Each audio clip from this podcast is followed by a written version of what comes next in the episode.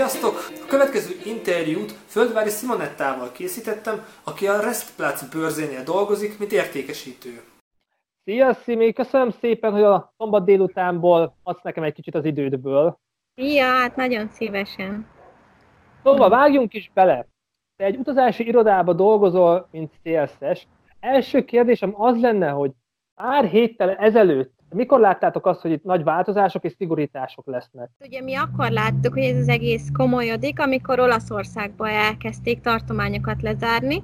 Ugye nekünk folyamatosan figyelni kellett a külügyminisztériumnak az oldalát, ugye az Ausztrál minisztériumnak az oldalát, hogy mik a jelenlegi beutazási szabályok, és ez szerint járhatunk mi is el. Tehát első körben nem szabadott beutazni Lombardiába, Rómába, Milánóba, és fokozatosan egész Olaszországba. Akkor már, mikor egész Olaszországot lezárták, már tudtuk, hogy baj van. Tehát akkor már ugye készültek a szervezőink is, hogy folyamatosan mondták le az utakat, viszont a nagy baj akkor következett be, amikor egyik éjszaka, szerintem csütörtökre péntek éjszakára a külügyminisztérium kimondta, még nem hivatalosan bejelentette, hogy akkor ugye kiutazási és beutazási tilalom van, az robbantotta a bombát, az nagyon hirtelen jött ugye mindenkinél, nekünk konkrétan 6 óra alatt kellett lereagálnunk kismillió üzenetet, hívást, a telefonjaink megállás nélkül csörögtek, nem tudtuk, hogy mi lesz, tehát akkor nem tudtunk más mondani az ügyfeleknek, csak azt, hogy várjanak, mert igazából nem tudtuk, hogy mi lesz, nem adott ki a kormány hivatalos információt, semmit. Ugye akkor az egy pénteki nap volt, délután kettőkor, amikor minden hivatalosá tett, nekünk ott 5 óra alatt kellett bezárni ugye minden, és felépítenünk egy ilyen első segélyközpontot, ahova az ügyfelek, 23 üzletünk van, ugye irodánk Ausztria szerte, ahonnan ugye az ügyfelek minket felhívhattak, e-maileket küldhettek, és ugye nem elég az itthon maradt ügyfelek, nagyon sokan voltak külföldön is. Onnan meg nulla információt kaptunk a kormánytól, hogy velük mi lesz. Tehát hétfőn mi akkor nem tudtunk semmit mondani a kint ragadt ügyfeleknek, csak annyit, hogy várjanak és forduljanak a szervezőkhöz, mert mi innen nem tudunk mit csinálni. Tehát ez egy hatalmas fejetlenség volt az elején, most arra már megnyugodott a szituáció, de ez egyik mentről a másikra jött, ami megelőzhető lett volna. Ez hogy nézett ki? Tehát egy laikus az hogy képzelje el, hogy állandóan e-mailekre válaszoltok, égnek a vonalak, állandóan nézitek a, a paragrafusokat, a híradásokat, a minisztériumoknak a, az információit, ez hogy nézett ki nálatok akkor abban az időben? Ez nálunk úgy nézett ki, hogy mi egymás után kaptuk a szervezőktől ugye az e-maileket.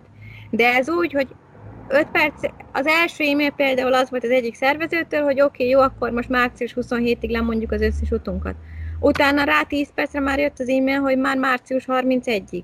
És közben hívtak az ügyfelek minket, közben írtak az ügyfelek nekünk, nem tudtuk, hogy akkor most hétfőn be kell jönni az irodába, nem kell bejönni, mi lesz, hogy lesz, merre dolgozunk.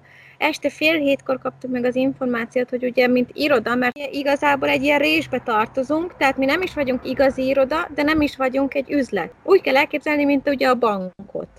Tehát mi nem tudunk, nem tudunk bezárni és nem dolgozni, és nem tudunk ott se ülni, mert nem mondhatom azt az üvegajtón mögött, hogy ja, hello, itt vagyok, de nem jöhetsz be.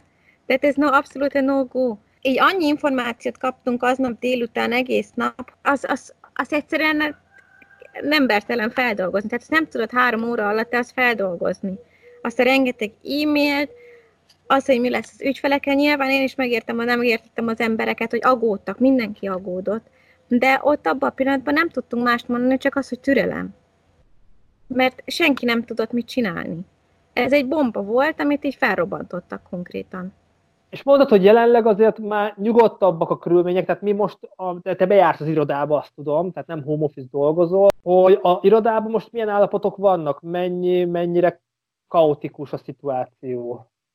Ugye nálunk úgy volt, hogy az első hétfő, kétszer, de csütörtök volt nekünk ez a segély szervezetünk, úgymond, és ezt csütörtökre sikerült az IT-nek feldolgozni úgy, hogy mindenki home office hozzáférést kapott. Tehát most már mi sem, és mi sem megyünk be az irodába, csak akkor, hogyha nagyon fontos valamit kinyomtatni. Mert kaptunk egy papír, mi egy olyan szolgáltató részbe dolgozunk Ausztriában, ami fontos az életbetartás az úgymond, mert muszáj az ügyfelekkel kommunikálnunk. Tehát én nem mondhatom azt az ügyfelemnek, hogy te most engem innentől kezdve nem érsz el, és holnap után utazol. Ilyen nincs. Ja, akkor még mi bementünk első négy nap az irodába, az első nap katasztrofális volt, második napra már ugye kiadta a külügyminisztérium, hogy mindenki regisztráljon náluk az oldalon, és akkor meg lesz oldva a hazautazás, így ugye megnyugodott minden ügyfelünk, aki külföldön tartózkodott, fókuszálhattunk arra, akik itthon voltak. Ugye szerdára már kiadta majdnem az összes szervezőpartnerünk, hogy április 30-ig szornozhatjuk az utakat, vagy ugye utalványt adunk érte, tehát ez már ránk volt hagyva, és akkor így megkezdődhetett a szép feldolgozás.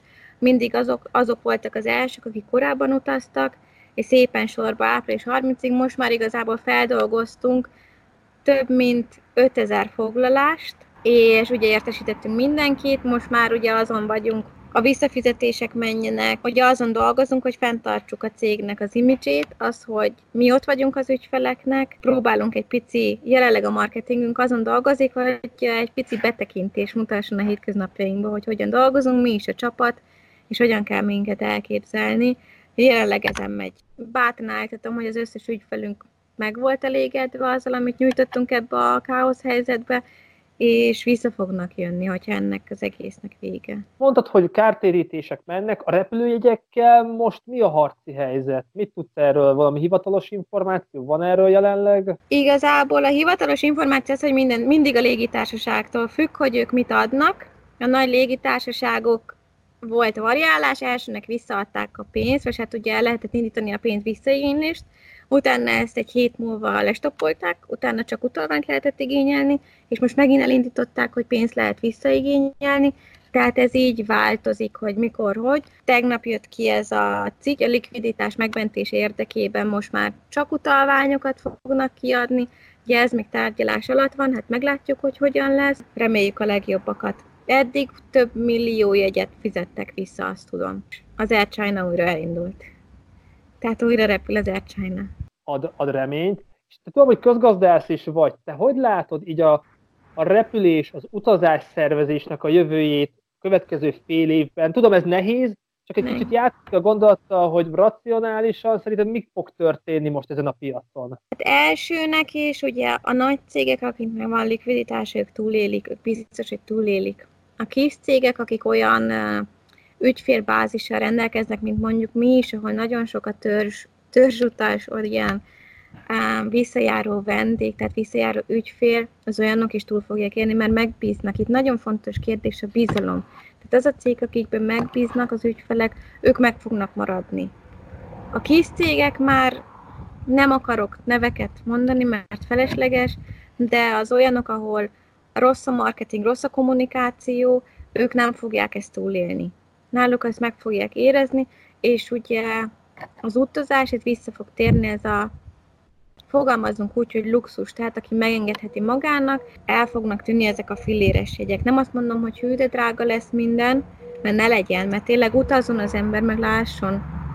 De nem kellenek ezek a filéres 1-2 eurós jegyek, mert ezzel a környezetünknek se teszünk jót.